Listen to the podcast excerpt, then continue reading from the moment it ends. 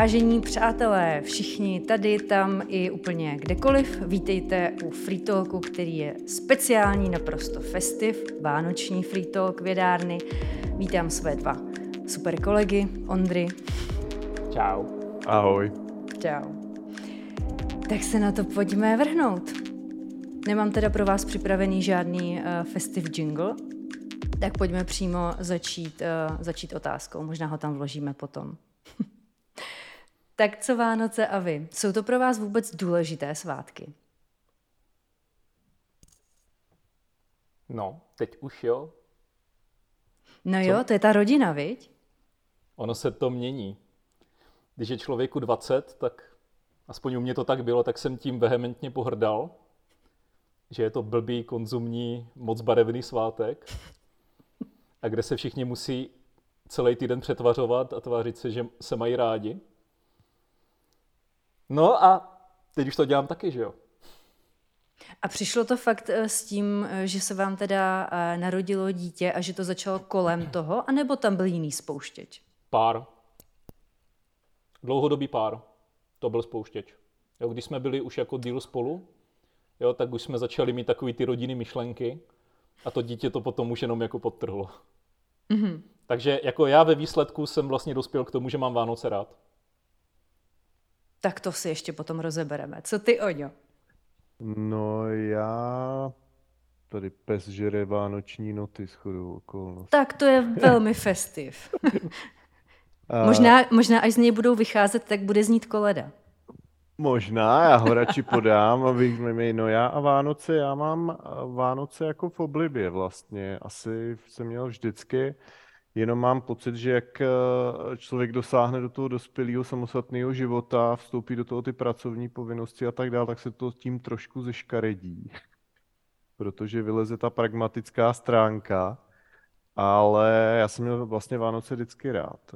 Pro mě to je prostě hezký období. No, pro mě vlastně taky, ale eh, z opačného důvodu, protože mě eh, hodně bavilo narušovat ty, ty tradiční věci svým grinčovstvím a, eh, a humorem. A myslím si, že to nikdy nebylo jako ve zlé míře, ale že je vždycky fajn mít tam jednoho takového grinče, který do toho trošku hází vidle, takového uh, grinče kříženého se Scroogem z Vánoční koledy místy. Protože třeba něco, co říká Scrooge, se mnou velmi jako rezonuje, ale k tomu se asi dostaneme později. Eh, baví mě tvoje Coca-Cola, Ondro, což je pro mnohé obrovský vánoční symbol. Je to tak. Mm. A konec konců v podstatě pro svět, který uznává Santu Klauze, by Coca-Cola i měla být důležitá, že jo? Jo, ono údajně, že jo, ta barva toho oblečku, toho Santy, tak vlastně vychází z reklamy na Coca-Colu. Jo. Nevím, jestli je to pravda, ale myslím si, že to tak je, že se o tom Taky jsem to slyšela. No. Mhm. Mě, měla by to být pravda, on byl původně snad zelený dokonce. Že měl ono těch barev prý bylo snad i víc, hmm. že se tam střídalo jich několik. Ale od té doby, co Coca-Cola přišla s ikonickou reklamou, to je neuvěřitelné, jakou to má sílu. A nemyslím teď ten nápoj samotný, spíš ten marketing. Jo, jo. Takže super. Eh, vypadá to, že se nám tady sešly tři pohledy na Vánoce. Vždycky jsem měl rád Vánoce. Vánoce, z Vánoc jsem si utahoval a teď jsem se stal jako milovníkem Vánoc a z Vánoc si pořád utahuju. Bezva, tak to bude, to bude zajímavý free talk. Hmm. Když jsem se na začátku ptala, jestli jsou pro vás Vánoce důležité svátky, tak eh, jsme se dostali rychle k tomu, jestli je máme, nemáme rádi a, jak k ním přistupujeme. Ale ta důležitost nám z toho trošku uprchla. Tak jsou pro vás jako důležité, kdyby se vzali všechny svátky, které se v Česku slaví, nebo na světě, konec konců i v Česku hodně lidí slaví třeba keltské svátky a tak, tak ze všech těch svátků, jak, jak si stojí u vás Vánoce? Oňo.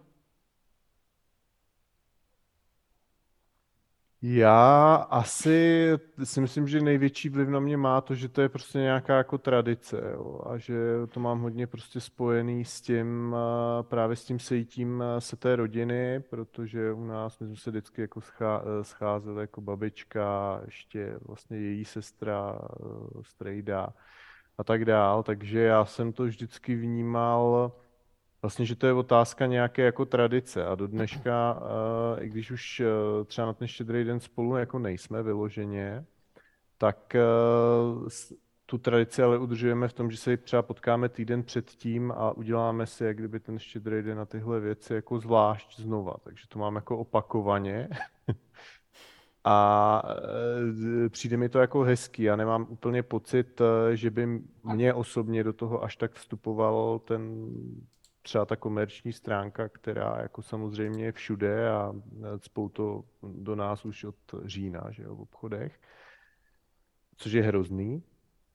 Oni, když ale... jsme dost šikovní, tak už od září. Uh, já vím, já jsem naposled byl jako nahlas dost prostej v byle. Já jsem jako fakt nadával. Uh, přestože jako chápu, ale myslím si fakt, že to jako kazí trošku ten dojem z toho, no.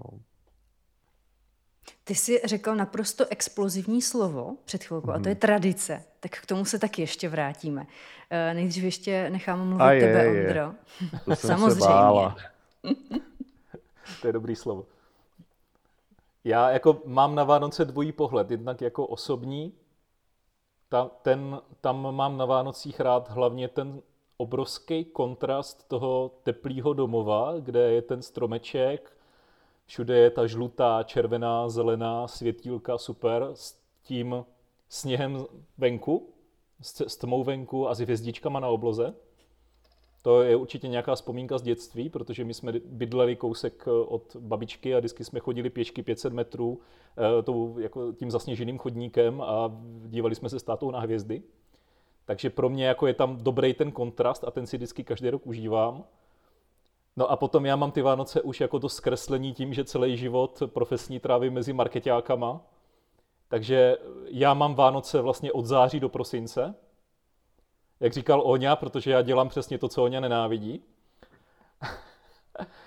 a jako Vánoce máme rádi, ale my máme na marketingu rádi i Mikuláše. Říká se, proč mají marketáci rádi Mikuláše, no protože už se jenom třikrát vyspí a mají Vánoce.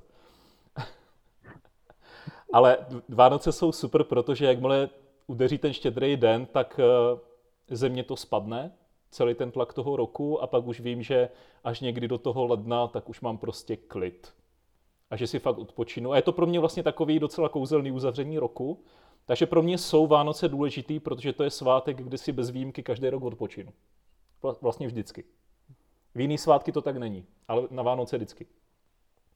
Já mám pocit, že ještě možná pro mě to je, já to vnímám prostě jako slavnost, nějaký důvod jako slavnostní nějakou náladu, atmosféru a jako od dítěte, já musím říct, že to mám trošku dodnes, že jakmile skončí ten štědrý den, tak jako mám trošku takový jako smutek, že jako mám pocit, že to jako skončilo, to kouzlo, jo? že to je jako pryč. Takže já mám vlastně nejradši, a pokud to teda uh, dovoluje práce a podobně, tak třeba ten týden před těmi Vánocema mně přijde jako, že je vlastně úplně jako nejhezčí období. Hmm. To je, uh, to je paráda, jak se nám to tady, eh, jak se nám stýkají ty různé pohledy. Ono třeba OSVČ, ten eh, tomu vlastně nikdy nekončí to předvánoční eh, období. To se jenom prostě toho 24. hned přelije v povánoční období, kdy spousta lidí hrotí věci, co se nestihly a co potřebují nutně stihnout že jo, do začátku roku. Takže tam si myslím, že na nás je si tu hranici vytesat opravdu jako hodně hlubokou, aby vůbec nějaké svátky nastaly, nějaké takové to vypnutí hlavy. No, což, což je třeba pro mě hodně důležité. Mít Vánoce bez toho, aniž bych úplně vypadla z toho všednodenního koloběhu, tak si to vlastně vůbec neužiju protože jako udělat si eh, sváteční jídlo, to si může uvařit člověk kdykoliv, může si um, z flešky DVDčka pustit um, nebo z nějaké streamovací služby spoustu vánočních pořadů, úplně jako i v červenci, že jo. Ale to kouzlo toho, že se to všechno sejde v jednu dobu a že třeba i svět za těma oknama, za těmi okny, uh, to slaví taky, že jsme v tom tak nějak v tom šílenství, všichni spolu, tak to je do, do jisté míry pro mě strašidelné a do, uh, do určité míry je to vlastně i fascinující. Že všichni podléháme tomu šílenství, že najednou se ty priority trošku svičnou nebo přibarví aspoň na venek.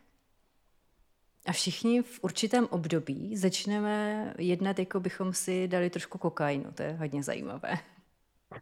A já si myslím, že ono je, je, zdra, je fajn a pozitivní šílenství, jako třeba to, že se všichni máme týden rádi a koukáme na pohádky a, a pijeme punč. A pak je to to nezdravý šílenství a to je ten celý třeba měsíc před Vánocama, kdy všichni řeší to, aby měli umytý okna, aby měli naklizeno, aby měli dárky a jsou z toho neskutečně ve stresu. A jako to si myslím, že je zbytečný zase. To no bych a jako, zrušil. Jako člověk, který měl vánoční brigády ve službách, konkrétně v knihkupectví, tak musím říct, že ten stres se v těch místech, kde pracují lidi ve službách a setkávají se s jinými lidmi, tak ten stres se tam neskutečně kumuluje a přenáší z jednoho na druhého. A to byly fakt jako asi nejintenzivnější, nejvyčerpávající, nejvíc mhm. vyčerpávající zážitky z Vánoc, které si pamatuju, právě z těch brigád, protože tam tam to teda stříká ze všech stran. Ta negativita, nestíhání, frustrace z toho, že musím vybrat ještě deset dárků. Teď to by měla být radost vybírat někomu dárky. no jo, to je to negativní šílenství. Já ještě teda, když nakupuju dárky, tak u mě je ten problém, že když mám třeba koupit třeba šest dárků pro někoho a jdu fakt do obchodu, tak skončím, že mám čtyři dárky pro sebe a nula dárků pro ně. Takže já jako tímto způsobem nakupovat nesmím. Takže já už kupuju teda výhradně jenom online, což teda každému doporučuju. Hmm. E-shopu je hodně. Oni ty si předtím chtěl něco dodat, ano, prosím. Ne, já, no teďka možná jenom jako k těm nákupům mě jako někdy právě mrzí zase, když se to, je to jako výhoda ty věci nakoupit online, ale na druhou stranu mě to pak jako někdy mrzí, protože když si to člověk jako udělá hezký, tak je to přesně o tom a zavčas tak je to jako o tom, že si tu věc prohlídne, fakt to jako vybere, dá si u toho třeba ten svařák někde, nebo ten punč, něco takového, což uh, se mi jako líbí, ale musím teda říct, že eh, ani mně se to poslední jako roky úplně takhle nedaří dělat a většinou to končí u těch e-shopů taky. No. Ale tak svařák nebo punč si můžeš k tomu dát i doma. Víš co? Hodíš krabici na stůl, k tomu hrnec toho punče a máš veselo. Ještě, ještě teda, abych dodal, tak já mám Vánoce hodně pozitivně spojený s vánočníma trhama. Hmm. Takže i moje žena teda miluje vánoční trhy a my prostě jako nemůžou být Vánoce, kde by jsme nešli na vánoční trhy, nedali si tam jako čtyři nějaký uh, vytuněný punče, nedali si předražený bramborák masnej a klobásu a prostě takové ty věci, co k tomu patří. No. To máme stejně. To jako, už to máme za sebou dokonce. Tak. No nás já to, teda nás to ne. ještě čeká teďka. Já teda ne, protože eh, na všech trzích je spousta lidí a to už pro mě je, je jako záklopka. Některé dny, eh, když vyjdu ven a jsou tam lidi, tak radši zajdu zase zpátky. zpátky domů. No a u těch Vánocích, ale je pravda, že na těch vánočních trzích, když už se tam někde okolo vyskytnu, že ta nálada je trošku jiná než eh, na jiných místech, tady v, tě, v těchto časech, v, tě, v téhle době. Protože právě jak si tam lidé užívají těch světýlek, eh, určitě hraje svou roli alkohol, tak ta atmosféra je tam trošičku lepší, než když člověk jde ven a eh, ze všech stran je ten, je ten předvánoční stres a eh, třeba komunikace lidí okolo v autobuse. No já musím ještě koupit ještě asi jako šest dárků a teďka nevím, jestli mi přijde včas tady tohleto a teď jsem prostě ve stresu. A nebo kolik máš druhů cukroví, no a já teprve, já nevím, patnáct. Tak to si potom asi jedině dát, dát špunty do uší nebo nějakou oblíbenou hudbu do uší. Vraťme se teda teďka k, té, k tomu slovu tradice, protože i to, co jste tady povídali teďka, tak řadu věcí z toho, co jste zmiňovali, někteří lidé už jako řadí mezi svoje předvánoční a vánoční tradice. Jít na trh, dát si punč, hm, spoustu dalších. Tak jaké jsou ty vaše tradice, ještě než teda rozebereme explozivnost toho slova? Já přemýšlím, jestli není lepší fakt slovo rituály. Jo? Hmm. Protože já, jako, mě je celkem jakoby jedno, jestli to někdo dělal přede mnou už tisíc let, nebo 300 let, nebo tak, ale každý máme nějaký zvyky. A já, já mám vůbec... okultismus ráda, takže slovo rituál je super. Používejme rituál. Dobře. Jo, takže jako já vlastně nějakých jako takových rituálů moc nemám. Teďka jsme si uh, kvůli malýmu, tak jsme si vymysleli, že vždycky na štědrý den dopoledne, tak půjdeme do lesa a uh, nějaký malý smrček, tak, uh, tak nazdobíme ovocem a prostě jídlem pro lesní zvířata. Že nastrojíme stromeček pro zvířátka. Hmm. Tak to jako si myslím, že je třeba jako fajn, hlavně hmm. kvůli tomu dítěti. Moje grinčovské srdce se trošku zahřálo. To nedělej. A, ale jinak jako moc toho jako není. Jo? Až u tě, asi u těch filmů, máme takový pravidelný vánoční filmy, tak to jsou rituály, k tomu se určitě jako dostaneme. Ale jinak jako já to nějak moc jako neřeším. Jo? Prostě máme štědrý den, dřív jsme mývali dva, u každé rodiny vždycky jeden, že jo? A prostě jsme to vš- museli všechno obět a spíš jsme se přizpůsobovali tradicím tě, jako těm ostatním, a sami jsme chtěli mít klid, ale tak nějak jsme se přizpůsobili, no a teďka jsme minimalizovali počet těch povinných věcí jako na minimum, no. Mm-hmm.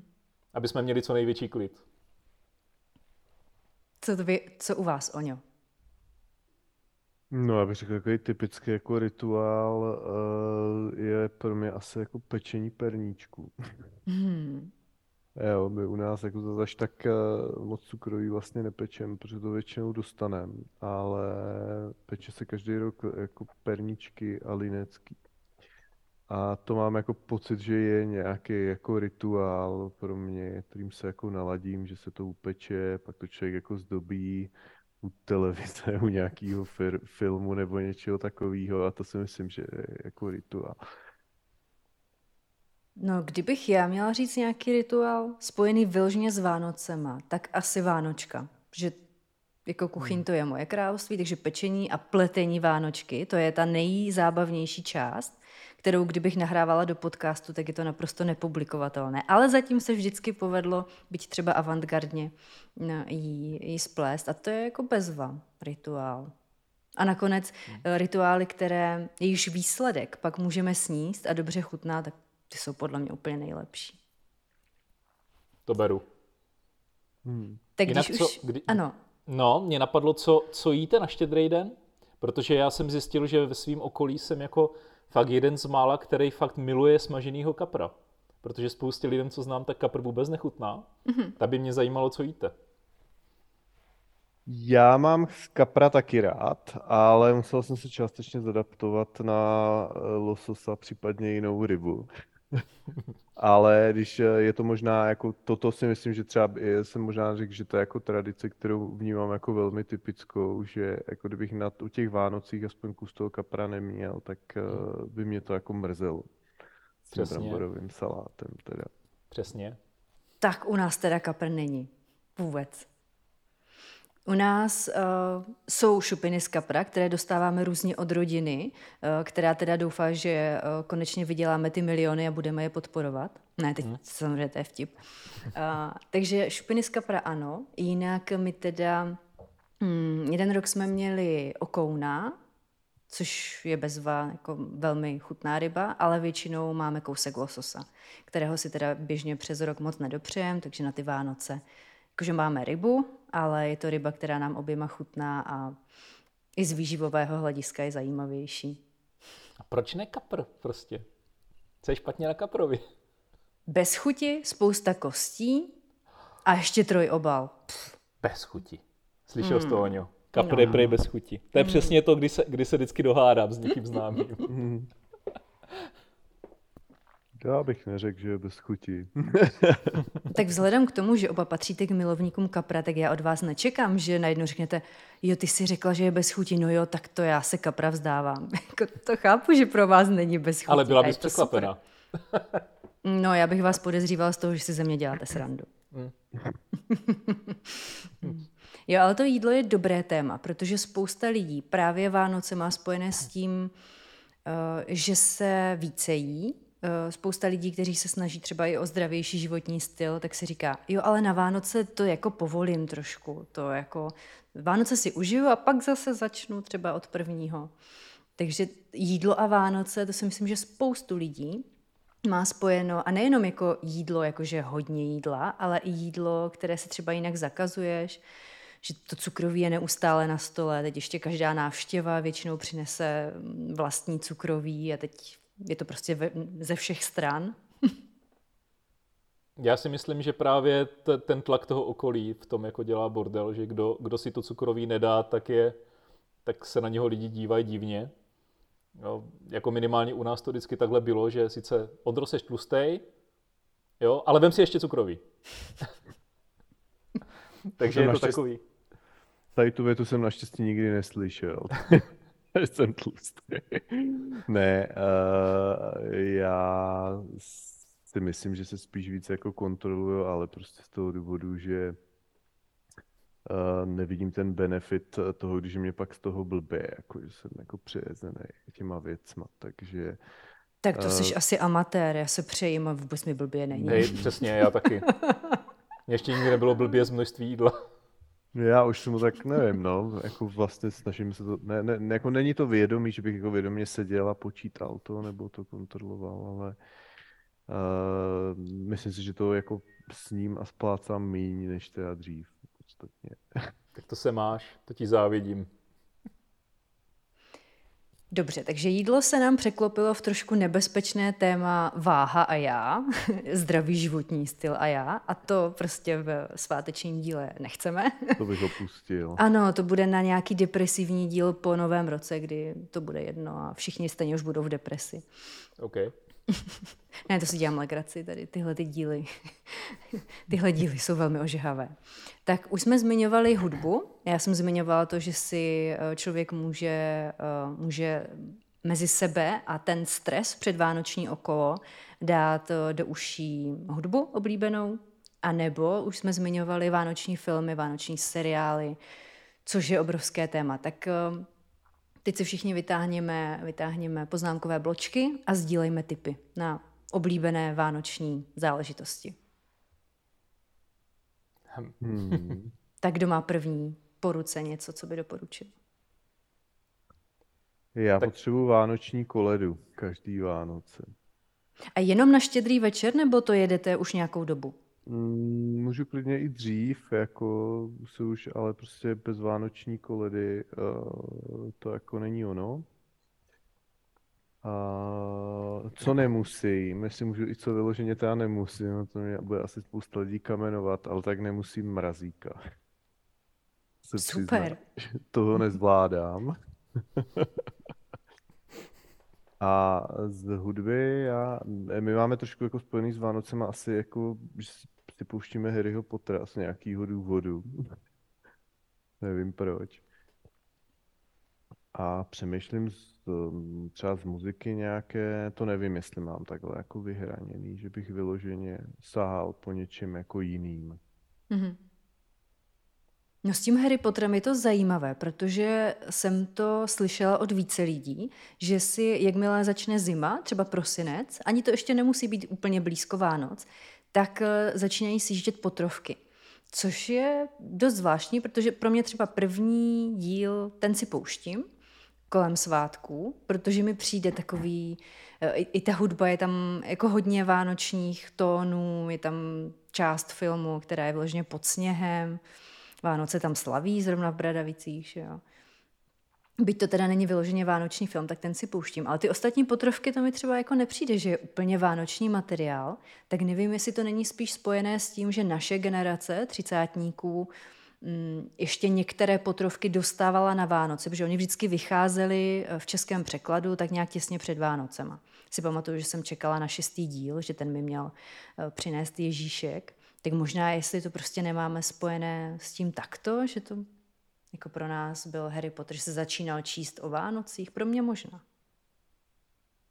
No a nebo je to tím, že prostě si pustíš ten první díl, který je jako taky na mě působí vánočně, no pak už jedeš ze setrvačností dál. No jak kdo? Já tam musím přeskakovat a utnu to po pátém díle. Já... Respektive nepřeskakuju, utnu to po pátém díle. Tak. Já si osobně myslím, že to je částečně daný i tím, že jestli se nepletu, mám jako dojem, že ty premiéry hodně bývaly tady v tom období, ne? Před těma Vánocem a není to tak. že to Ne. jako běželo, že to možná mám, já to já mám pocit, že to mám jako zafixovaný, že to bylo vždycky nějak jako v dobu, období před Vánocema. A tak na Vánoce jedou pohádky a on je potr- v No, podstatě a to pohádka. si, to si myslím no. taky, že je hlavní jako důvod, proč eh, to tak spousta lidí má, no. Mhm. No s tím mrazíkem, když na tebe navážu, ještě než teda dáme eh, prostor Ondrovi, no, tak eh, já mrazíka miluju z jednoho jediného důvodu a to je právě to moje grinčovství. Co je za lepší terč pro grinče, než rozebírat uh, sledování mrazíka při sledování mrazíka? A nejenom sledo, jakože to, co se děje vyloženě na obrazovce, což je úžasný materiál na posměšky, Eh, tak i to, jak se na to díváme a jak, eh, já si pamatuju, že jsem eh, kdysi znala kluka, co měl ruské kořeny a ten se nám posmíval, že absolutně nechápe, proč to pořád tak sjíždíme každé svátky s takovou obsesí a že kdyby oni nenatočili mrazíka, tak snad nemáme co dávat na svátky. Tak to mi přišlo vždycky velmi legrační. No, ale jako a takových pohádek, eh, které je super rozebírat grinčovským způsobem, mm, je víc a mě právě baví. Eh, Méně už baví třeba lidi, kteří by si je chtěli užít v rámci nějaké tradi- tradice, jíst cukroví a v pohodě se podívat na pohádku, tak to už máme vytříděno, s kým to můžu dělat po svém a s kým ne. Mrazík je geniální. Já si myslím, že pojďme on, je do i, toho. že, že on je i objektivně jako lepší než spousta hodně populárních českých pohádek, kde já se vždycky jako střetnu s příbuznýma Mhm. u těch českých pohádek, protože já třeba jako nesnáším ty fričo, fričoviny. Jo, typu princezna se zlatou hvězdou. To je pohádka, kterou já úplně z duše nenávidím, protože mám pocit, že se všichni v té pohádce chovají úplně jako pitomci. A vlastně jim to z nějakého důvodu všem jakoby prochází. Jediný, komu to neprochází, je záporák, který jako jediný je tam pro mě aspoň trochu sympatický. Ale taky se chová jako pitomec. V tom jsou všichni zajedno. Ale aspoň hláškuje, jo, jako, když už nic, jo, ale, ale já si vždycky pamatuju, to je, to je moje jako nejvíc hejtovaná scéna z- jako ze všech asi českých pohádek. Jestli si pamatujete, jak on tam ten kazí svět přijde, že si ji chce vzít Mm. a ona po něm chce ty troje šaty. Jo? A on teďka normálně svolá všechny ty jako švadleny, jo, a, a spol, že ať teda ty šaty přes noc udělá, že kdo to podělá, tak hlava pryč, jo. A, a ona, on, oni nechají udělat nádherný šaty a ona mu to všecko zhejtí, jo, že prostě to vůbec není podle jejich představ. No a jinak asi moc nezáleží na tom, kolik lidí kvůli ní přijde o hlavu, chudáci. Jo, v království nezůstane jediná švadlena. Jo? Tak na její obranu ona možná o tom nevěděla, že Kazisvět eh, slíbil gilotinu eh, za nesplnění objednávky. No ona nevěděla spoustu věcí, právě proto říkám, že jako postava je pro mě jako hodně nesympatická. Jo, a prostě kromě toho, že potom tam nastoupí jako ten myší kožíšek a ten, jejich, ten kuchař je asi úplně slepej, protože když nevidí, že ženské vlasy, tak si myslí, že je vošklivá. Jo? No prostě ta, ten film je hrozná věc. Jo? A ale prostě vši, všichni z mé rodiny to milujou a já jim to vždycky kazím. Takže když to na Vánoce jede a já to vidím, tak já vždycky utrousím nějaký plivanec hnusný na ten film a oni se potom hrozně brání, jakože nechápu, že je to pohádka. Tak to je možná naše takové jako vánoční, vánoční rituál rodinný. Že já hejtuju tak- a komentuju pohádky a kazím to ostatní. No tak to, to vítej v klubu, to je přesně moje nejoblíbenější disciplína. Akorát říkám, už uh, si dávám pozor, s kým, eh, s kým to můžu dělat a s kým se teda jako držím zpátky. I když já se vlastně tady v tom moc zpátky držet neumím, ale umím to dělat konstruktivněji, že se jich třeba ptám, proč si myslí, že ta postava teďka se rozhodla udělat tohleto, a je zvláštní, že zrovna u pohádek spousta běžných diváků vůbec není zvyklá tady nad tím přemýšlet. Vůbec.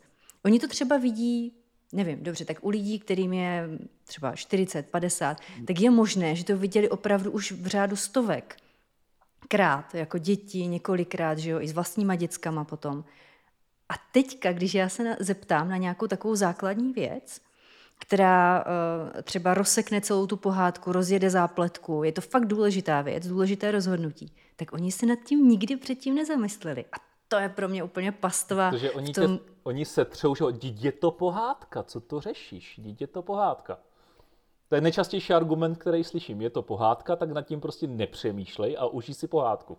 To je ale strašně bolestivé, když si vezmete, že pohádky jsou v rámci svého vývoje pracují s mytologickými, archetypálními prvky a ta message, to poselství pohádek, eh, je přece strašně důležité. Proto se ty pohádky eh, psaly. Jo, to, to byl jedna z těch, jeden z těch hlavních cílů, proto se vymýšleli. A tím pádem, když chceš sdělit, ať už jako marketák, ať už jako filmový režisér, nebo jako scenárista, dramaturg, když se sdělit nějaký, nějakou, nějaké poselství, když to teda nazveme česky takovým vzletným názvem, tak musíš sakra dobře zvolit způsob, jakým to přeneseš, uh, přeneseš těm lidem, kterým to budeš vyprávět, které chceš oslovit, kterým chceš předat tu věc, aby podle toho potom jednali ve svém životě. Tak jak to, že teda pohádky nebe, nevedou k tomu, aby dávali smysl? Ne, je to jakoby zvláštní, ale abych, než dám prostor Oňovi, aby taky něco mohl říct, tak já, co se týče těch věcí, které mám zase jako rád, tak já si vždycky na Vánoce pustím dlouhý, široký a krátkozraký. jo? Protože oni tam, ti Cimrmanovci, přesně paro, vlastně parodujou tady to a vlastně v tom výkladu mají, že ten Cimrman neměl rád to, že ty pohádky jsou vlastně nelogický v tom, jak vždycky dopadnou dobře a proto napsal ty pohádky, jak chudák do ještě větší nouze přišel jo, a tak dál. Takže vlastně tam to přesně je tady to, že ty pohádky mají být sice vlastně poučný, ale zároveň v nich ten hlavní hrdina vždycky nějak haluzově a kolikrát bez vlastního přičinění hmm. se mu vyřeší ten problém pod rukama. Hmm. Takže Možná i z toho důvodu já ty pohádky vlastně taky nemám rád, typický, typický pohádky. Mm-hmm. Ale mrazíka mám rád.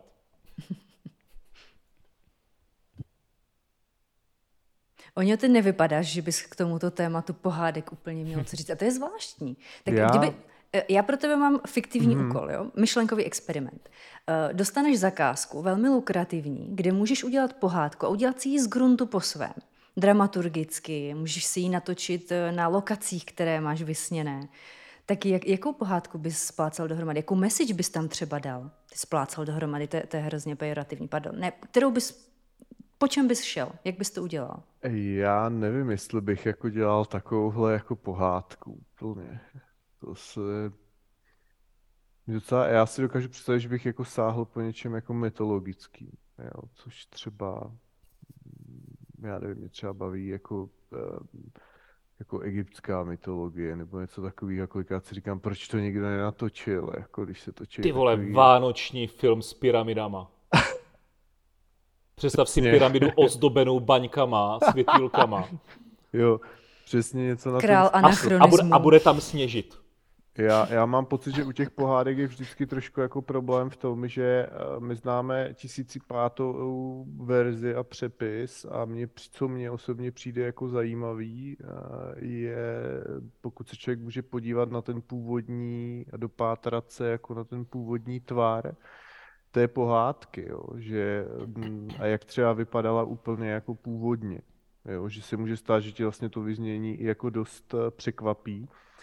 A já jsem před časem viděl um, masterclass Margaret Atwoodové, která to používala jako příklad přesně, dokonce i v nějakých reklamách na ten masterclass to je. No, říká, můžeme začít jako vyprávět tu pohádku, ji známe jako červená karkulka, že jo, vyrazila do lesa. A říká, nebo můžeme začít tím, že řekneme, uh, v žaludku vlka byla tma, by, byla tma a vlhko. Jo, což je vlastně úplně jiný jako způsob a dost často jako člověk zjistí, že třeba ty příběhy byly původně trošku jiný. Třeba, že jo, Popelka, kterou my považujeme za tradiční jako českou pohádku a pak eh, člověk zjistí, že je vlastně od někud eh, de facto z Číny snad původně úplně. Taky jsem nad tím přemýšlel zrovna, no. Takže mi přijdou zajímavý u těch pádek ty cesty a toho, jak jsou ty motivy, vlastně jak se to opakuje skrz ty kultury a to mi přijde jako zajímavý a to nahlížím asi spíš jako takhle. No, já jako scenárista, mě by bavilo udělat um, film o tom, uh, uh, film, kde by vystupovaly postavy, které byly vyškrtnuty z různých pohádek různých kultur. A ty postavy se sejdou v nějakém limbu, nějakém mezisvětě, kde eh, si budou povídat o tom, proč se teda nedostali do pohádky a mohli by komentovat ty pohádky. A pak by tam určitě vznikla nějaká Marvelovská revoluce a byly by tam světelné meče a oni by šli jednat zpátky do těch svých světů a bylo by z toho něco velmi... Ne, to si dělám teďka legraci, ale ten setup vyškrtnutých postav eh, z archetypálních příběhů pohádkových, to by mě třeba bavilo psát. Takže kdyby se objevil nějaký fiktivní investor, eh, který by ti něco takového nabídl, tak eh, můj telefon máš. Dobře. Budu držet Jsem se- pěstičky. Jsem se ani nezeptala, jestli by tě vůbec takový námět bavil, ale to nevadí. To záleží na tom námětu. Na Ok. podobě toho námětu. Eh, Pohádky pro mě jsou eh, super v tom, že jednak jsou bezva, bezva cíle pro různé právě úvahy nad tím, jak se vypráví příběh, který má nějak zapůsobit. Úplně mám pocit, že hm, hodně, jak se hodně kritizuje česká tvorba pohádková za posledních x let, kde všeobecně ceněný je možná tak Anděl Páně a teď se nevybavím v podstatě žádný Další příklad toho, kdy eh, by ta pohádka vyloženě nepropadla, tak eh, mi přijde, eh, jestli, čím, čím to je, že ty pohádky už na nás nemají, nemají ten efekt jako ty některé starší pohádky. Jestli je tam opravdu tak důležité být senti- mít ten sentimentální pocit, že si to táhneš z toho dětství, dělali jsme to vždycky každé Vánoce, tak automaticky i to, co se ti třeba původně nelíbí, tak díky té sentimentalitě získá na ceně. A bez toho najednou, když ty nové pohádky nemají s náma tu, tu sentimentální vazbu a vidíme je fakt novýma dospělýma očima, mnohdy kritickýma očima, tak se ukáže, že to prostě nefunguje.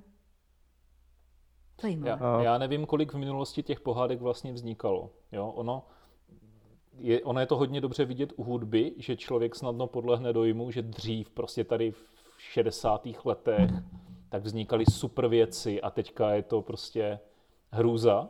Hmm. Tak ono mi, jako tam je potřeba se na to podívat, že i ono v těch 60. letech taky vznikalo spousta jako odpadu, hmm. ale ten prostě do dnešní doby nepřežil. Hmm. Takže tady je otázka, kolik těch starých pohádek vlastně tehdy se natočilo. A je možný, že se jich natočilo mnohem víc, ale my si pamatujeme a pouštíme a vysílají jenom ty dobrý. Hmm. Nebo jenom ty, co se osvědčili. Takže ono je to vlastně možná jako podobný. Ale já mám teda osobně pocit, že nejpopulárnější česká vánoční pohádka jsou pelíšky.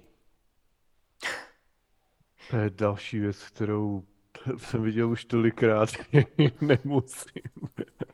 Akorát Jako nevím, jestli tam úplně sedí to žánrové zařazení k pohádce. To byl No. sarkazmus. Mm,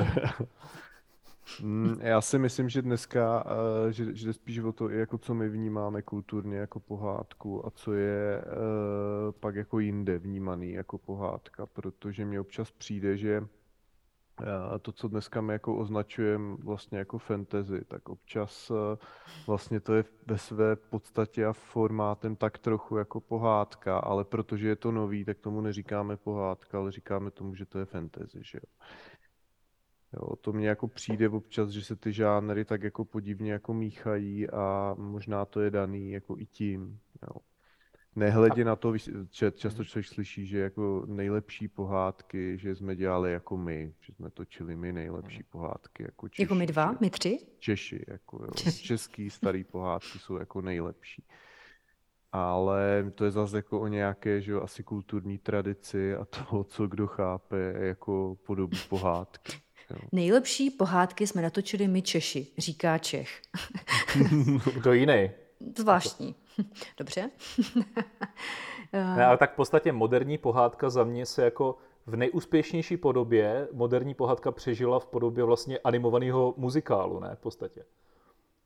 Jo, že jako spousta pohádek, které byly jako posledně populární, a třeba tak Vánoční, tak Frozen, že jo, prostě Ledový království, to byl velice populární film, jo, a to je podle mě přesně prototyp jako vánoční pohádky, úplně šité na míru tomu publiku, jo. Hmm. Ale je to prostě formou animáku a hodně se tam zpívá. A možná tohle je jako budoucnost pohádek. Tak to o mně přijde teda.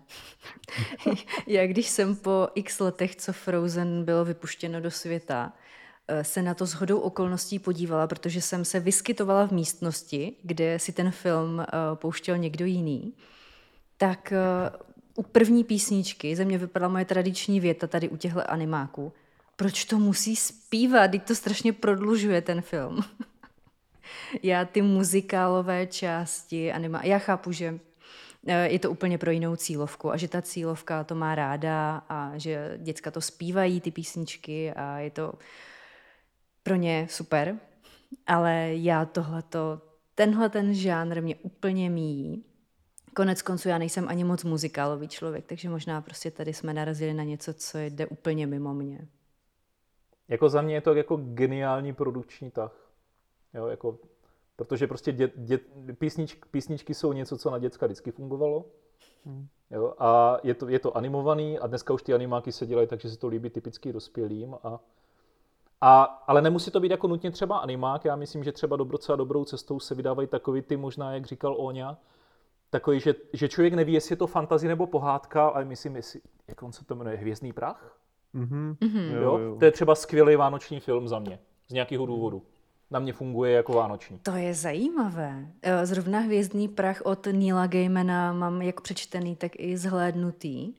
A to bych třeba já za sebe nepovažovala za vánoční film. Na druhou stranu si umím představit právě tím, že má v sobě to kouzlo, e, které do něj Neil Gaiman dostal svým zajímavým talentem úžasného vypravěče a uh, fantazí hodně obdařeného člověka – Jo, to si umím představit. A teď, teď si, mám a teď na to úplně chuť. Te, teď na to ale možná kápla, jo, i s tím potrem. Jo. Není náhodou ten hlavní důvod, proč se z filmu stane něco vánočního, to, že je to kouzelný? Jak to mám tak... Jak to mám jako takový point, že na druhou stranu e, e, pro mě třeba vánoční záležitost a je to, a vím přesně, proč to je to, protože jsem to dostal na Vánoce, četl jsem to na Vánoce a vánoční to není absolutně. Mm-hmm. Tak by je eh, třeba z pekla od Alana Můra. A většinou, když to čtu znovu, tak to čtu znovu ten komiks na Vánoce. Jo to stejný je, je to od, od Můra Providence, což taky není jako vánoční, ale vlastně ty Lovecraftovské věci mě přijdou jako vánoční z nějakého důvodu a většinou je to asi proto, že jak má člověk čas tady v tom období třeba více jako číst ty věci, nebo já to tak mám, tak uh, jsem si to s tím prostě spojil. Jo. Přitom to vůbec není, že jo. A, ale že jo, prostě Lovecraft není něco, co čteš pod rozkletlým dubem za plnýho slunce na to. To si musíš zalíst někde do tmy, zapnout si nějakou jako jenom lampičku a někde v křesle pod dekou se s tím hororem jako krčit, ne? Ale většinou to dělám na Vánoce, no. tak protože na to máš čas. Jindy než na hmm. Vánoce v zimě vlastně, když je tma, tak čas nemáš. No to spojení s tím, co člověk dostane na Vánoce. A tím pádem to v tom nadšení začíná konzumovat, ať už jde o desku nebo o knihu nebo hru, eh, film, začíná to konzumovat právě na Vánoce, tak to je hodně silné pojítko s tím, že si to potom třeba i v dalších letech opravdu spojuje s těmi Vánocemi. To je možná to, jak jsem zmiňovala, že jsem Harryho Pottera šestku knihu dostala na Vánoce, tak si pamatuju, že ty Vánoce byly vyloženě strávené v křesle pod lampou hmm. uh, s Harry Potterem a víc si z nich vlastně nepamatuju. Kdybych měla říct, co dostal kdo jiný, nebo co se ty Vánoce stalo u nás v rodině, tak vůbec. Hmm. Hmm. Taky bych asi něco vyhrabal z paměti, co jsem dostal na Vánoce a mám to spojený s Vánocem. Hmm. No. Eh, teď mám jednu otázku, kterou nevím, jestli eh, z hlavy budete schopni něco vylovit. Na nezapomenutelný dárek, ať v dobrém nebo uh, ve špatném slova smyslu. A zatímco si nad tím budete přemýšlet, tak uh, mm, budu sdílet svůj.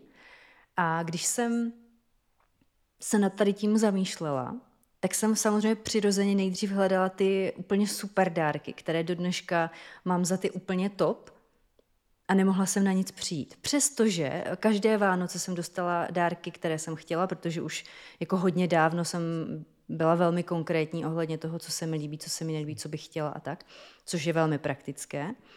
Ale z nějakého důvodu uh, si lépe člověk pamatuje ty výrazně negativní věci nebo zážitky.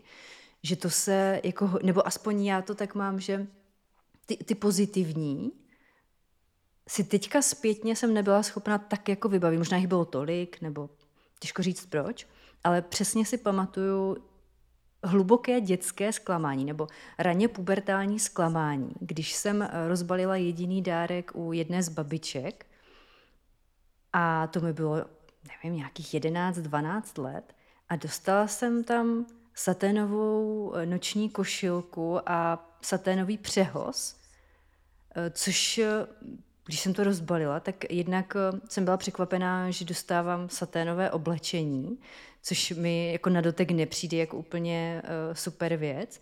A v tom věku jsem si říkala, dobře, tak uh, jaký je point saténového spacího oděvu? A, ří, a byla jsem totálně zmatená tím, proč někoho v mém okolí napadlo v tomhle věku mi něco takového darovat. Jestli to jako od někoho dostali a jenom to využili jako dárek. Byla jsem tehdy zmatená a zklamaná a dodnes, dodneska si pamatuju, že jsem to nedokázala rozklíčovat a je to mm, jedna z takových jako vánočních vzpomínek, eh, kterou do dneška nemám úplně jako roz... A ne, nemám z toho žádné trauma nebo něco takového. Ale přijde mi úplně fascinující zamýšlet se nad, tím, nad těmi myšlenkovými pochody lidí, kteří obdarovávají. Protože třeba já, když obdarovávám, první, co dělám, je, že se zamyslím, jaký je ten člověk, kterého obdarovávám, eh, co rád dělá, když má prostě volný čas, co mu udělá radost, nebo co často používá, co by mu ulehčilo život, co by mu vyřešilo nějaký problém a ještě, co je pro něj vůbec důležité. Jestli má rád krásné věci, které právě nejsou použitelné, jako nejsou úplně praktické, protože třeba těch praktických věcí má kolem sebe hodně a dárek eh, od dárku očekává, že ho potěší, že prostě to bude něco hezkého třeba na sebe, nebo nějaký šperk, nebo naopak je to člověk, který pohrdá nepoužitelnými dárky a ocení třeba škrabku na brambory pro leváky. Což mimochodem byl geniální nápad na dárek pro eh, druhou moji babičku, která právě je velmi prakticky orientovaná a levačka. A eh, ze všech flashy dárků, které ten rok dostala, tak moje škrpka pro leváky byla top. Takže je to fakt strašně různé. A myšlenkové pochody toho, kdo obdarovává, to mě fascinuje do dneška. Hm. Já musím teda říct, že já jsem žádný zklamání buď to nezažil na Vánoce, zaplať pámbu, a, nebo, a nebo si ho nepamatuju. Ale já mám na dárky většinou jako pozitivní vzpomínky, jo, a ty nejhezčí samozřejmě v dětství nějaký Lego, jo, prostě nebo stavebnice nebo tak. No a potom už je to nudný až jako nerdský a třeba grafická karta, jo, prostě. Aby člověk konečně mohl hrát to, co chce, jo, takže je to jako poměrně nuda, ale vlastně teďka postat... myslím si, že já jsem začínal tak kolem těch že 14 a dál, tak uh, už jsem vyhledával stejný dárky jako dnešní, jako děcka, prostě ITčko, elektronika, jo, tyhle ty věci, které člověku holdu možný si někam zalíst a bavit se, aniž by musel s kýmkoliv mluvit. Ale jako já žádný zklamání jako nepamatuju. Žádná satanová košilka. Tu dostaneš letos ode mě. Jo, tak děkuju. Co ty, Oňo, a tvoje no, nezapomenutelné asi, dárky? Já asi nemám jako taky nic takového, jakož bych si pamatoval něco jako negativního a spíš jako většinou mám vyloženě jako radost, jo, že možná si to nepamatuju, ale fakt mě nic nenapadá teda. Mm-hmm. Takže ani pozitivní, ani negativní, že bys něco vypíchl. jo, pozitivní. Jako Já jsem se ptala věcí. na nezapomenutelný dárek. Nemusíš to brát jako já se saténovou košilkou, která mi nedá spát asi až do smrti. Nás, nás to tak inspirovalo, hodně. víš? Těch bylo hodně. Třeba tady gramofon. Hmm. Mně se, mně se jako líbí, když je kombinace něčeho praktického a uh, pak je tam něco takového. Já mám zase jako pocit, že je fajn na ty Vánoce dostat něco, co člověk třeba by si normálně jako nekoupil, protože má dojem, že to je rozmařilost. Jako mm-hmm. třeba, jo. A uh, mě třeba dělají na, na Vánoce radost třeba komiksy právě, jako, že to bývá většinou jako drahý poměrně, nebo aspoň ty, co bych chtěl když to člověk dostane, tak mu to udělá jako radost a pak, když jsou to praktické věci, které prostě používá. No. A Abych zmínila, spousta. Jasně. já ještě teďka jsem si právě vybavila, když tě poslouchám, abych nezmiňovala jenom ten obskurní příklad saténové košilky v 11 letech, tak um, úplně super dárek byl uh, třeba od tebe uh, obrázková knížka Anatomie, anatomických obrazů od Tašenu, na kterou tady mám vystavenou uh, vedle Huberta. Mm, jo, vlastně jde vidět i na videu. Bezvadný. A to, když to někomu říkám a třeba mě úplně dobře nezná a řeknu mu, že jsem prostě dostala knížku obrazů anatomických prostě maleb, různých orgánů, různých kostí, eh, tkání, tak eh, většinou neví moc, co říct. Přitom to bylo úplně perfektně. Já zbožňuju věc, která je vizuální, má i nějakou eh, edukativní, má edukativní potenciál. A je to super věc, kterou si prostě v tom setmělém koutě Eh, může člověk prohlížet a nechat se tím ponořit a fascinovat. A pro někoho jako já, tak eh, anatomie, kosti, eh, tkáně, to je bezvadárek. Te, teď jsi mě úplně oživila vzpomínku, že vím mm-hmm. nezapomenutelný dárek. Mm-hmm. Sice jsem na něho zapomněl, ale... ale uh, vím, když mě bylo nějakých devět nebo deset, tak jsem dostal velkou dětskou encyklopedii vesmíru. Mm. A ta byla teda boží, tu mám přečtenou úplně od zhora dolů a všechny obrázky bych nakreslil i z paměti, protože to, to, to jsem jako, to se mě trefilo jako do vkusu. Jo, a to byla asi celý rok nebo dva moje nejoblíbenější knížka. A je fakt, že já jsem potom celý dětství vlastně dostával vždycky od rodičů nějakou velkou encyklopedii na Vánoce, nebo jako fakt velkou knížku. Jednou to byla, myslím, že Guinnessova kniha rekordů 2000, Jednou to bylo, myslím, že knížka Tajemství kolem nás, jedny to byla knížka o kryptozoologii, kterou jsem taky jako svýho, svýho času hodně, hodně žral. Jo, jednou o dinosaurech a teda. A takže já jsem vždycky měl nějakou takovou velkou bychli, kterou jsem za ten rok celou jako, neříkám, že jsem přečet, ale podíval jsem se aspoň na obrázky, tam, kde jsem mě nechtěl číst. A to bylo super. Takže vlastně já jsem mýval takovéhle knížky. Mm-hmm. To je paráda. A máte nějaký dárek, který jste si třeba dlouho přáli nebo intenzivně přáli a nikdy jste ho nedostali? Z nějakého důvodu? Tarantuly. Hmm. Z jakého důvodu si ji nedostal, prosím tě? Protože babička se jí hrozně bála. Prababička, mimo jiné. A ona, ona mluvila poha, pohanácké, protože ona pocházela od Olomouce, takže jednoho dne přijela a řekla, buď pok, nebo já. A nebyl pok. Pok? Pok je pa, pavouk v hanáčtině. Jo, takhle. Překladač musím zapnout. jo. Takže nebyl pok. Mhm, Měl jsem i terárko, jo. A to mě bylo 6 let teda. Mhm. Jo, a to mě mrzí možná jako doteď, jo. Na druhou stranu možná bych se nikdy neoženil, kdybych choval pavouky. Teda určitě bych se nikdy neoženil. Takže vlastně možná, možná dobře. Kdybychom byli fatalisté, mohli bychom říct, mělo to tak být. Mm-hmm. Jo, no. Co ty, Oňo? Něco, co jsi moc chtěl a nikdy si to nedostal? To si myslím, že asi nemám nic takového. Nevím, ty jo, teďka vůbec. Ještě máš čas přemýšlet, protože já jsem si vybavila jednu věc a to byla uh, anatomická panenka. Já jsem si to vybavila v souvislosti s tou knihou. Já jsem snila o tom uh, mít takovou tu panenku, které odklopíte bříško a hlavičku, jako vlásky, a tam je mozek a uh, ostatní orgány. Mm, a ty si můžete vyndat, prohlídnout, má to pokud možno realistické tvary a pak to tam zase správně, že jo, naskládat. To by mě strašně bavilo. Sandro, to... řekni mi, proč ty nejsi patolog, jo? Ty bys si tak užívala na té pitevně. To ti řeknu naprosto přesně a souvisí to se spoustou rozhovorů tady ve vědárně, mimo frítolky. A to je proto, že jsem prostě nenarazila na učitele, který by mi přírodní vědy dokázal hmm. představit tak, abych hmm. do nich byla schopna investovat dostatek času, snahy a energie, protože pro mě opravdu eh, na základní i na střední škole přírodní vědy byly, bylo něco, co se musí přetrpět a eh, nenechat se kvůli tomu, nenechat se kvůli tomu nechat propadnout prostě, nebo vyhodit ze školy. Což, hmm. když jsem uh, teďka jako dospělák objevuju popularizátory a články, videa, filmy, dokumenty, vizualizace, gify, kterých eh, máme štěstí, že opravdu je dostatek, zvlášť když člověk vládne angličtinou, tak teď jsem schopná se proto natchnout eh, i pro předměty, které předtím mě nebavily, třeba chemie, naprosto úžasná disciplína, když narazíš na správného člověka, hmm. který tě do ní zasvětí. Ne skrze vzorečky, počítání a eh, kalkulačku, ale přes to, co v těch disciplínách je to důležité. Přes ten význam, přes to spojení s tím, na co si můžu šáhnout, co můžu pozorovat.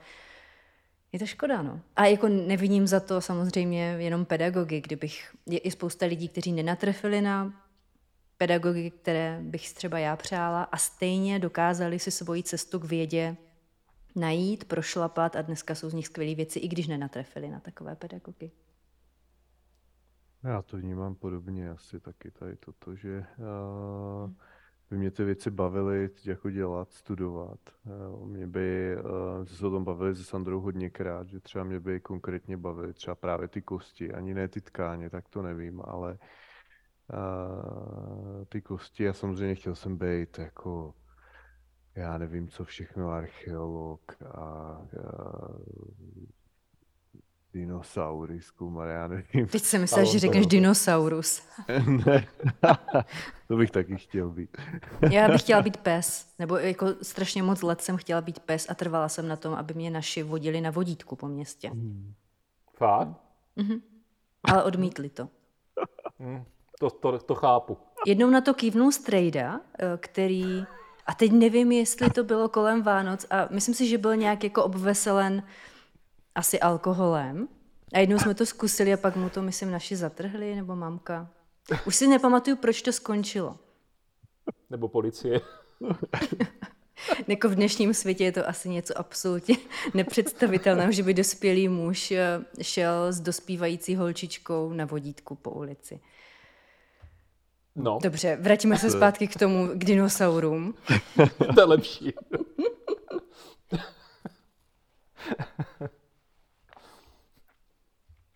Nejde vám to se vrátit od té představy mě ne. na vodítku, jo? Dobře. Ne, moc ne, no.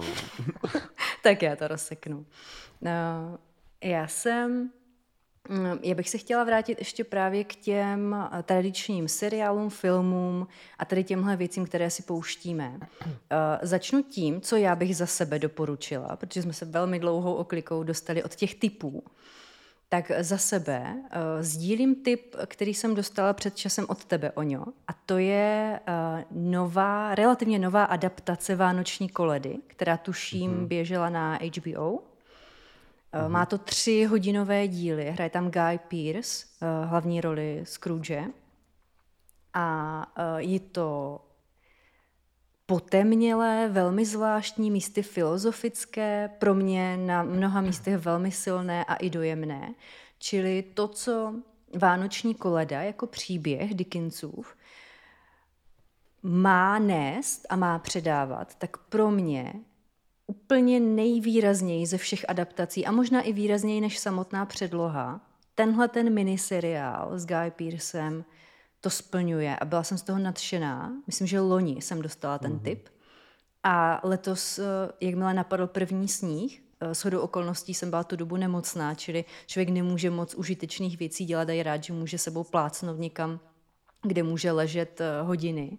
Tak spod deky jsem si opravdu pustila, pustila tuhle vánoční koledu, která je začouzená, hodně, hodně stínů tam je, nejenom těch filozofických v člověku, ale i, těch, jako i ta vizualita toho seriálu je tísnivá, studená, není to vůbec jako nádherná viktoriánská Anglie se zlatavými tóny a rozpálenými krby, což je přesně to, co já jsem si eh, od Vánoční koledy vždycky slibovala, aby mi tu syrovost ukázala, protože jedno z témat je, eh, že jo, soucit s lidmi, kteří se nemají tak dobře jako my, kteří žijí v tvrdých podmínkách? Mm, tak eh, já si hlavně myslím, že to je hodně jako právě věrný v tom vyznění té předlohy. Mm. Protože uh, pokud, nebo co já aspoň vím, když to Dickens psal, že jo, tak on vlastně to směřoval jako určitou formu jako kritiky na tu tehdejší dobu. To prostě nebylo jako sednu si a napíšu pohádkový příběh tady nějaký Jo, ale to byla dost výrazná metafora, která snad i měla prý hodně jako velký společenský eh, feedback zpátky, že to jako mělo dopad, jo, když to jako napsal.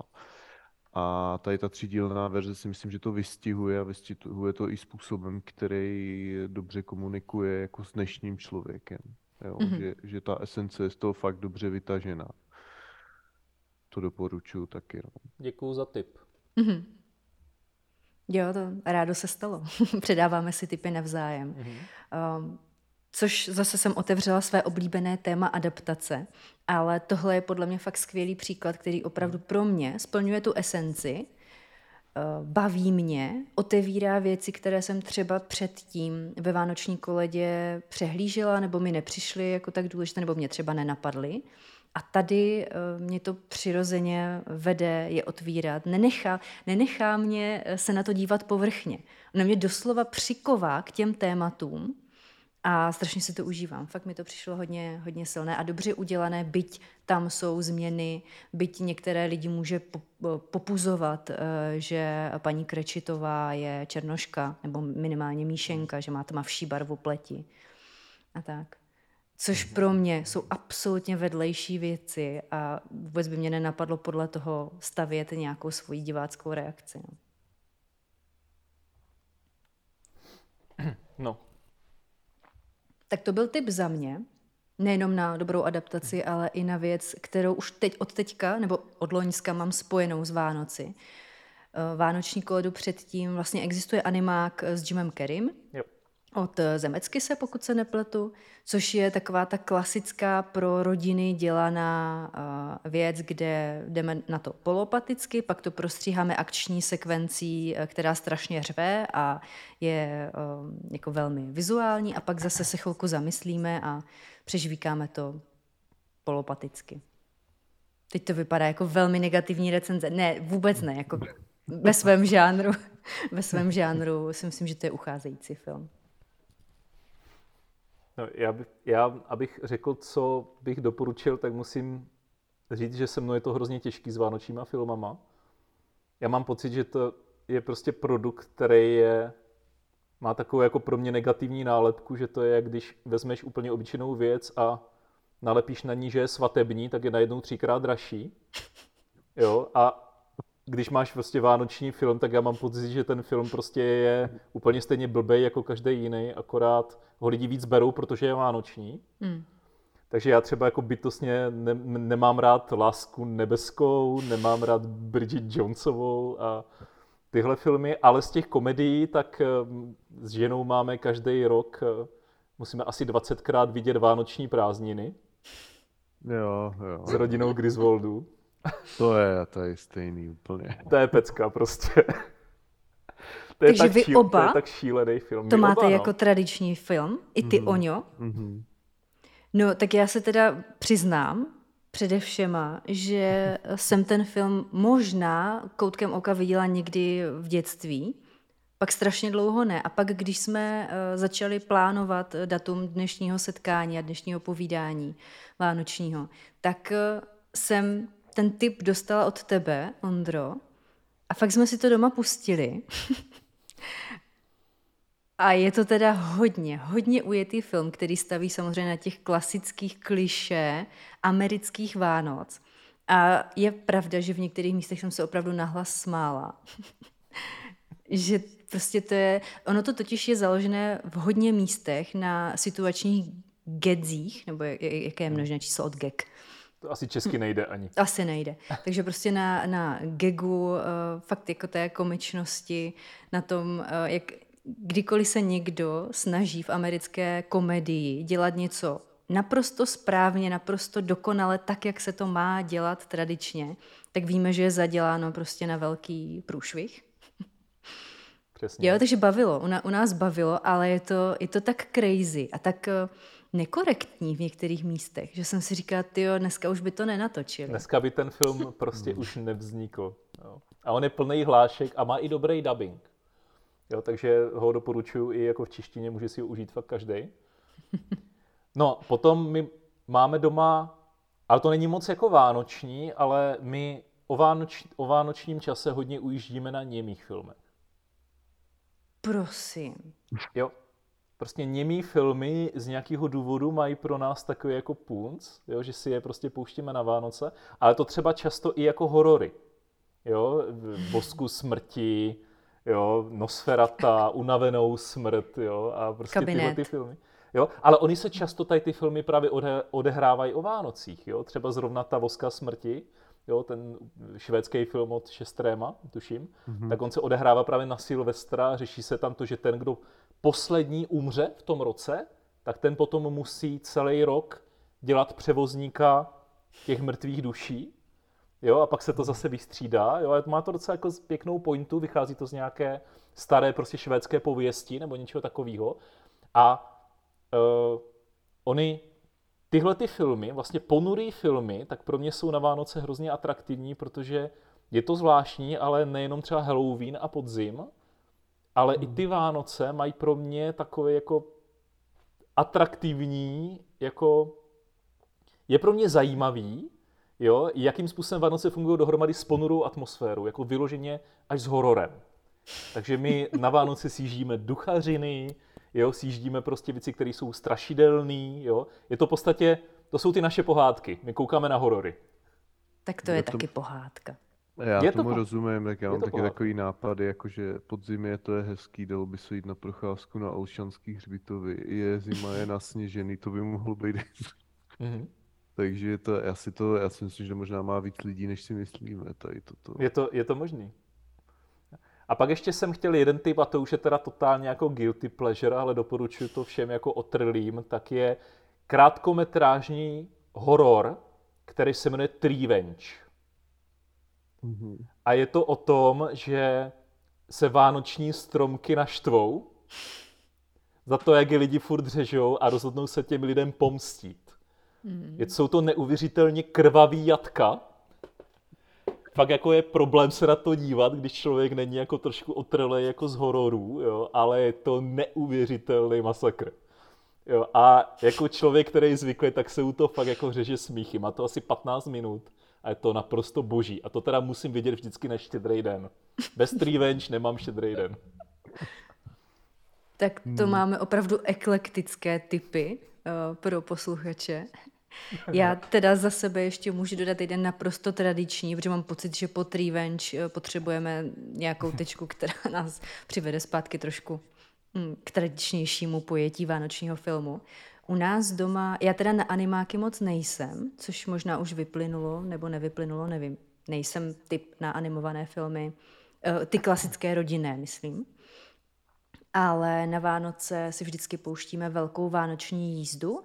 Myslím, že v originále se to jmenuje Arthur, Arthur Christmas? Nejsem si teďka úplně jistá, ale velká vánoční jízda. A je to v podstatě o uh, rodině Santových, kde už několik generací prostě dělají Santu a s chodou okolností jedny Vánoce, kdy oni přecházejí na moderní technologie, tak ten zautomatizovaný systém kvůli lidské chybě vynechá jedno dítě a nedoručí mu jeden dárek. A celý, celá zápletka je prostě ta- tady tímhletím jo, odstartovaná a jde o to zachránit ty Vánoce i pro to jedno dítě. Uh, žádná raketová věda, ale takový velmi fajn film, který podle mě tohle je dobrý příklad uh, tohoto žánru. Rodinného, vánočního animovaného filmu. To je v podstatě všechno. Jo, Já, já mám ještě jeden typ, no. ale nechám mluvit o ňu. Ne, já jsem chtěl říct, že já jsem chtěl jenom jako tak jako zavřít tím, že si fakt myslím, že je pravda, že vánočním filmům se leda co odpouští. Na základě té, toho, co jsem ti teďka odvyprávila. Ne, i no a i si to jako uvědomuju, že eh, jako člověk vykazuje jako větší nenáročnost, aspoň to tak mám, jako vůči těm příběhům. A já Ale se teďka... hlavního hrdinu, pa, pardon Ondro, Jasně. hlavního hrdinu dabuje McEvoy, pokud je to pro tebe důležité. Pro mě docela, jo. Ondro. Nevím. No a já se teďka totálně zhodím, protože tady hejtuju Lásku nebeskou a podobné filmy považovaný za kvalitní a podobně, ale já mám ještě jedno guilty pleasure vánoční a to je teda ultra vánoční film. A to je Rolničky, kam se podíváš. Ne. S Arnoldem Schwarzeneggerem. Prostě film, jak on běhá po městě a zoufale zhání tu hračku, toho Turbomena. To je prostě tak geniální, že to, to je tak blbý a že to vlastně dokonalý. To je film, který taky vždycky musím vidět. Já vím, já jsem se těšil na tenhle výraz. To bych nezvládla. Kdybych se měla znova na tenhle film podívat, po těch asi 20 letech, co jsem ho neviděla, tak eh, bych asi musela už konečně vyhledat terapeuta, což zatím úspěšně eh, se tomu v životě vyhýbám, ale to už bych nezvládla. Tomu věřím, no. Ono to málo lidí dá. Já se na to musím dívat sám, protože žena to taky nenávidí. A tak, to je život. Sto lidí, sto chutí. Mm-hmm. Mm. Tak když už jsme u těch kliše, eh, které jsem teďka zmínila, tak pojďme to dostat ještě do další roviny. Máte vánoční čas spojený s nějakými konkrétními hodnotami, nějakým konkrétním uh, přemýšlením o něčem, introspekcí, hledáním v sobě, ve svých hodnotách, tady takhle jako intelektuálně, niterně? Ne. Hm, děkuju. Co ty, Oňo? Možná trochu, že eh, jako člověk přemýšlí o tom, o tom jako běhlým roce, jo? že jak je to spojený ještě pak s tím koncem toho roku, tak možná trošku. A, ale nevím, jestli nějak jako, jestli člověk má čas úplně se nějak nořit, což je možná špatně, jako možná, že to je blbě, že jo.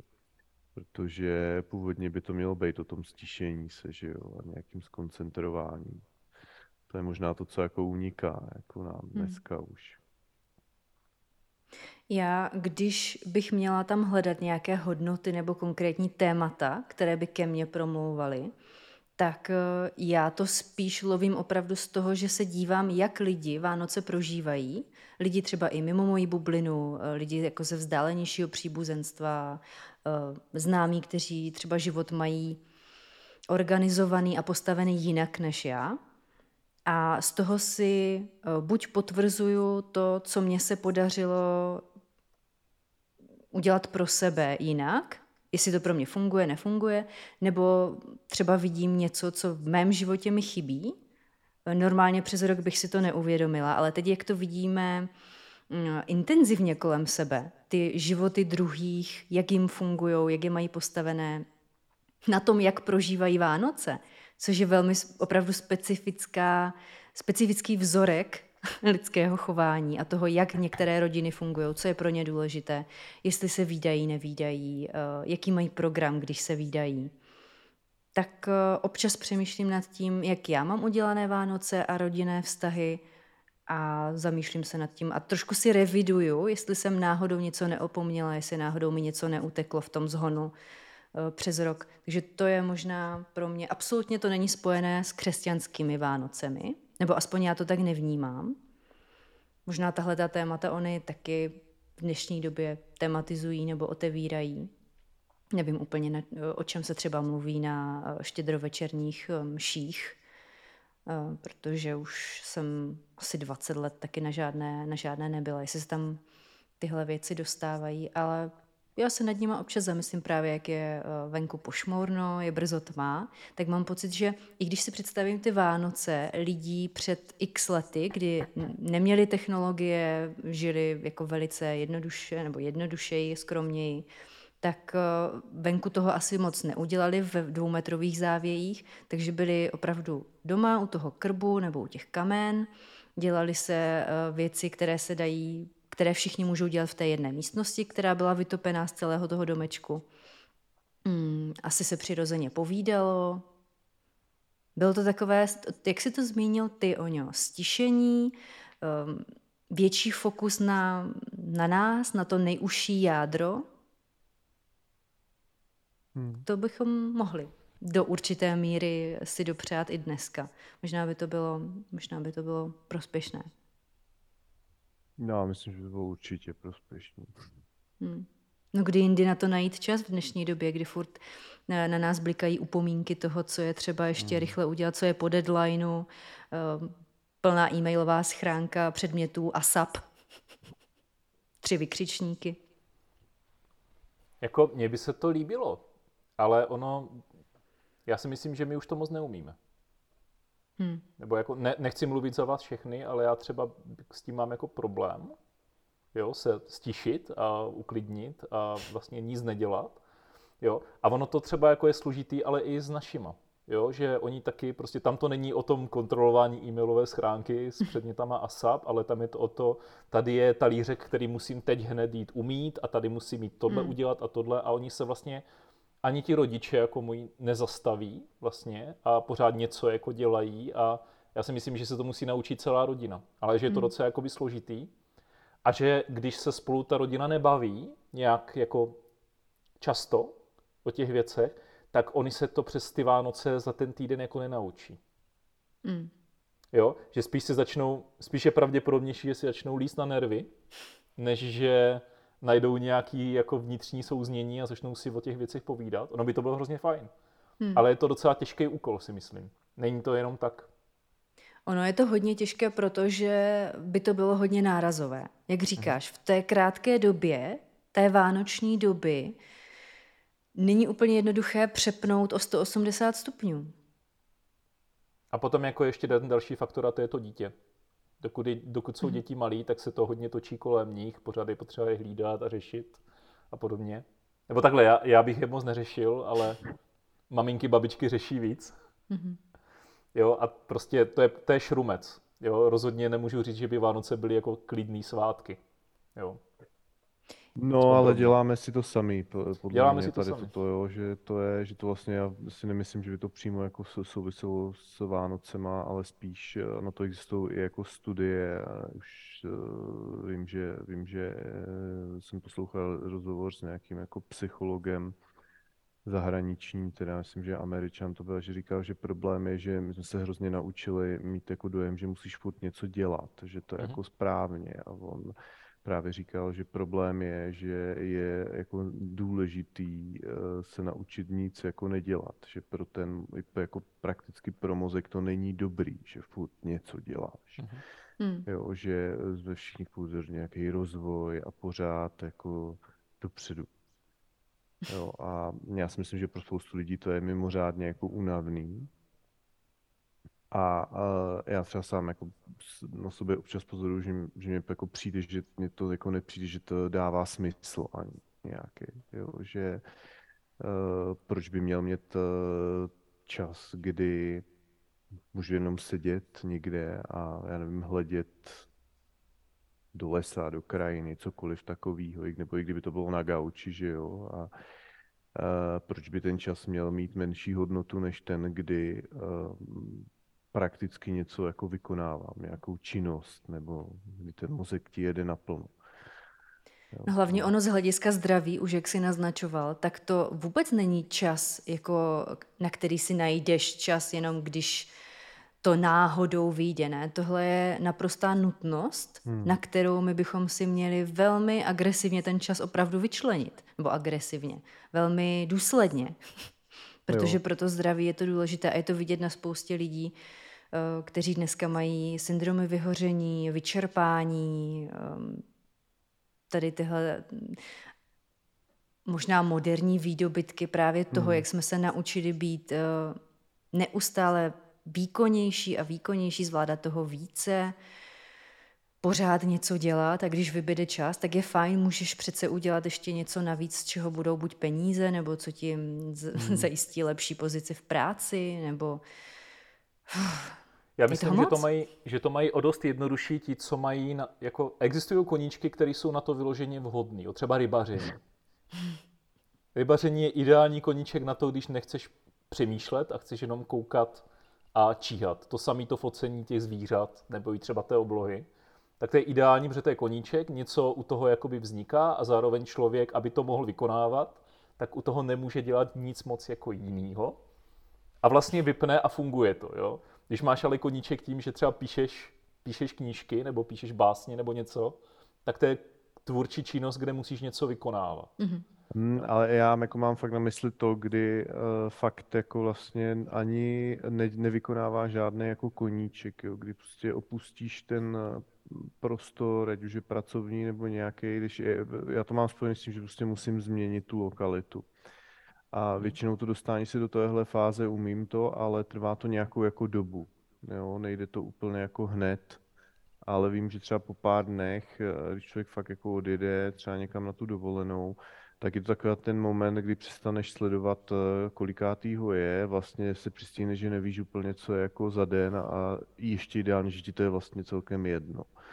Jo, hmm. a to mně přijde, že to je ten moment, kdy jako to je vlastně zdravý a uh, kdy to je jako přínosný i pro ten mozek. Jo, protože... A je to časově náročný a jako časově náročný. Já zase souhlasím tady v tom se Sandro, že to by podle mě nemělo být braný, že to je jako časově náročný, nebo že to je na úkor. To je ten jako problém, že my to pořád tak jako vnímáme. No ne, tady jde spíš o to, že pokud někdo bude potřebovat tři dny na to, aby se do toho stavu dostal, tak, tak už potřebuje tu dovolenou, protože to nezvládne přes víkend. Jo, že to je možná jako lepší se učit třeba meditovat, a dostat se do toho stavu rychleji. Že? No jasně, tak to je jako otázka, on taky záleží po jakým zápřahu to třeba jako je, je a uh, mně se vždycky jako na tom líbí to, že já vždycky dojdu k tomu, že uh, mám pocit, že vlastně je naprosto reálný, je naprosto funkční jako model fungovat jednodušeji, nebo jak to říct, že mě to vždycky hmm. jako vede uh, k té potřebě jako zjednodušení těch věcí. To je perfektní téma i mm, k Vánocům jako takovým, protože myslím si, že pořád máme zažité ty módy o tom, že na Vánoce musí být tohle, tohle, tamto, to-do listy rostou mnohem jako do, vě, do větší délky než, než jindy v roce, tak jak už jste zmývají, musí být uklizeno, musí být umytá okna, musí být napečeno tolik a tolik druhů cukroví, e, musí být nakoupen tolik a tolik dárků pro tolik a tolik lidí. A musíme všechno naplánovat tak, abychom se všichni jako v rodině vystřídali a sešli a a člověk pak úplně unavený le, padne do postele a oči má jak baterky, protože je fakt jak na kokainu. Nebo mi to tak přijde. Mm, teď si představte, že jste eh, v nějaké chalupě vysoko v horách, kde jako s bídou máte elektřinu, a nebo ne, vůbec. Elektřinu nemáte, protože spadly stromy, jste odříznutí jak od elektřiny, tak od eh, cestování, jste prostě v chalupě, máte dost topení, máte dost jídla a jste tam s nějakýma lidma a najednou jste okolím donuceni opravdu v podstatě si najít způsoby trávení času společně, protože venku že obrovské závěje, což dneska s klimatickou změnou moc už nezažíváme. Dobře, hele, máme, máme náš fiktivní experiment, na, náš fiktivní svět, kde prostě máme spoustu sněhu, ne, nemůžete se nikam jakože ven na procházky prodat, musíte ten čas trávit spolu, u toho krbu nebo u těch kamen. A to si myslím, že by byl jediný způsob, kdyby ti, eh, kdybychom my a spousta dnešních moderních lidí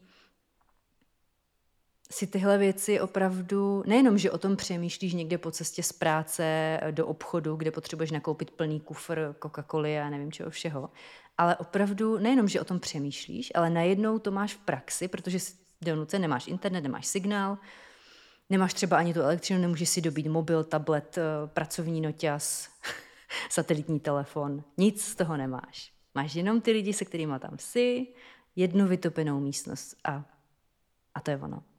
Možná to, bychom si to měli naordinovat. To se dá ale nacvičit. To musím říct, že celkem jako zvládám takový to, jako že člověk uh, si řekne, je volno a já nečtu e-maily, uh, třeba pracovní, tak to já zvládám celkem to fakt jako to zvládnu 14 dnů jako nečíst. To je zdravé.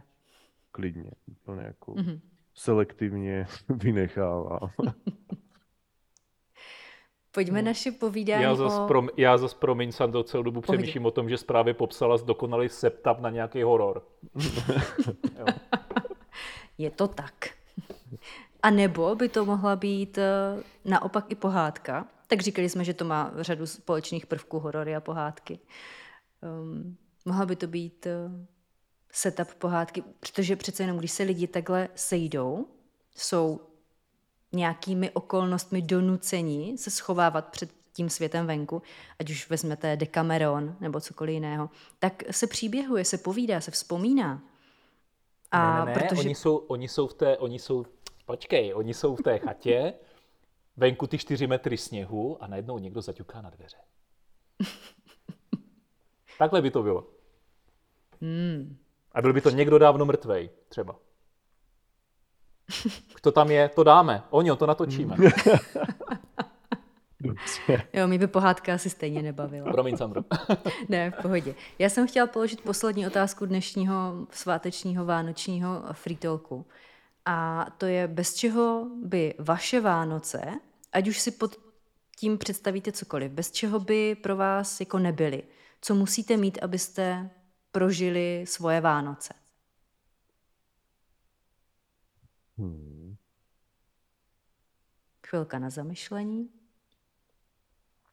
Jako člověka většinou napadne uh, stromeček, rodina, cukroví, tyhle věci. Záleží, jestli chceme jít do hloubky nebo se držet u toho, co si užíváme jako povrchněji.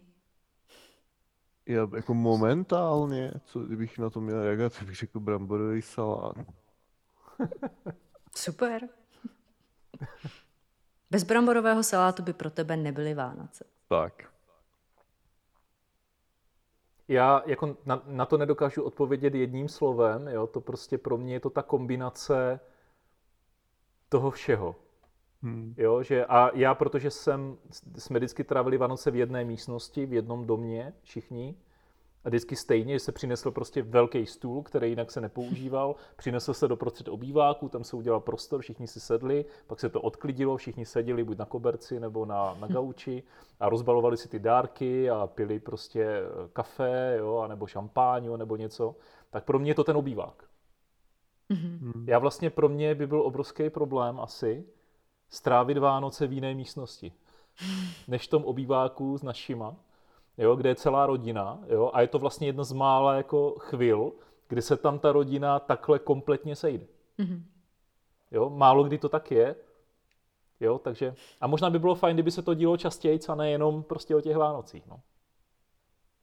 Protože jindy každý uteče dělat něco svýho, a ty, ale ty Vánoce tu rodinu tak nějak jako stmelí na jedno místo, že hmm. všichni tak nějak cítí, že by tam měli být. Mm-hmm. A pak vlastně jsou rádi, že tam jsou. Hmm. Takže v tom jsou ty Vánoce pro mě vlastně asi jako nejcennější. No.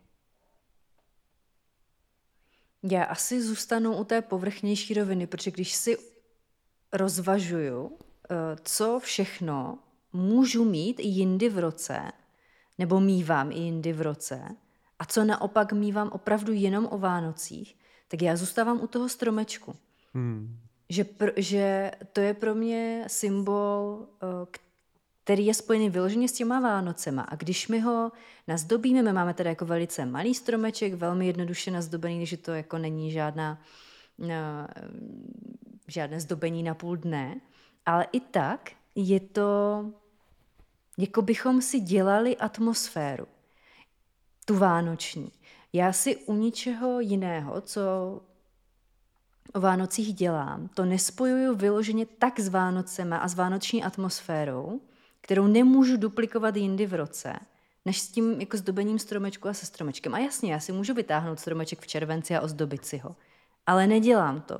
Nenapadlo by mě to právě proto, že tady tohleto, a vůbec i když se setmí velmi brzo v tuto dobu, a, a první, co udělám, je ne, že jako rozsvítím lustr nebo něco, ale jdu prostě zapojit ten stromeček, který se rozsvítí a celou dobu, co je venku tma, tak tam venku, pabl, eh, venku v rohu pableskuje a ať jdu kolem, dělám úplně cokoliv jiného, pořád ho periferním viděním vnímám a říkám si, ano, jsou Vánoce někde hodně hluboko.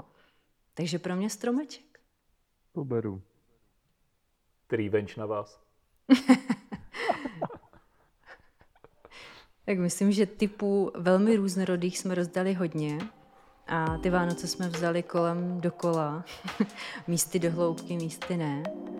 Tak já vám přeju, aby vám Vánoce chutnaly, abyste si Vánoce užili, ať už to pro vás znamená cokoliv.